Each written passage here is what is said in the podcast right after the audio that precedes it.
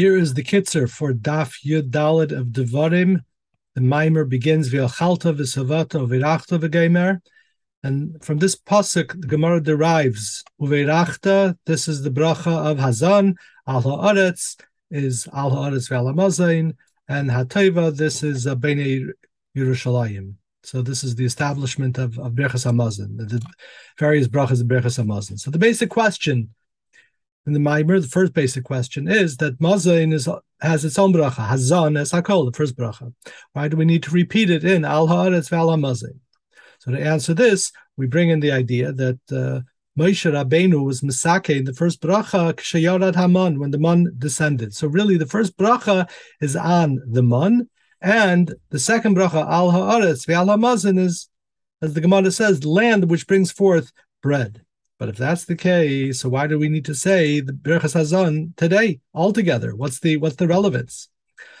So to understand this, we have to go into the Inyan of Mun, and to understand the Inyan of Mun, we have to go back to Toihu and Tikkun. So Lechem min haaretz is the process of refining refining ban, the refinement of ban, we should say, that fell from sag. So this is the Inyan. Uh, we know that uh, the person Adam is bechin of ma, and ma is misakin is, does a tikkun on ban that fell from sag. That's all the Inyan of toyu and tikkun. Toyu is the level of sag, and the person is on the level of ma, and it comes to malchus of atzilus, which is the level of ban, and that's the the the avoid of birurim.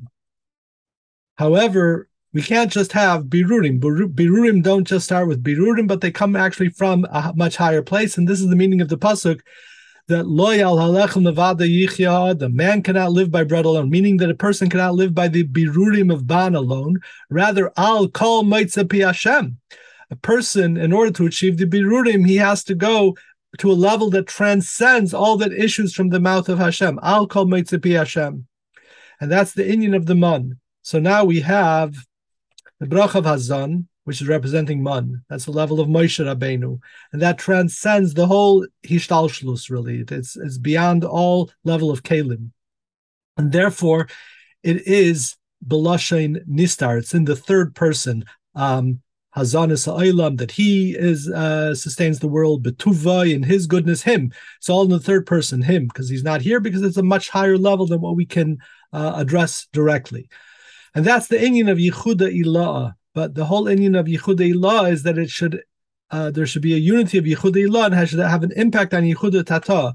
And that's the second bracha of Al Haaretz, which is in Malchus. That's the refinement of Ban. And therefore, it's in the second person, Al Shihin Chalta Lavi right? That you uh, gave us the Nachala. And that's the Inyan of Yichuda Tata, which is the Inyan of Bittel Hayesh.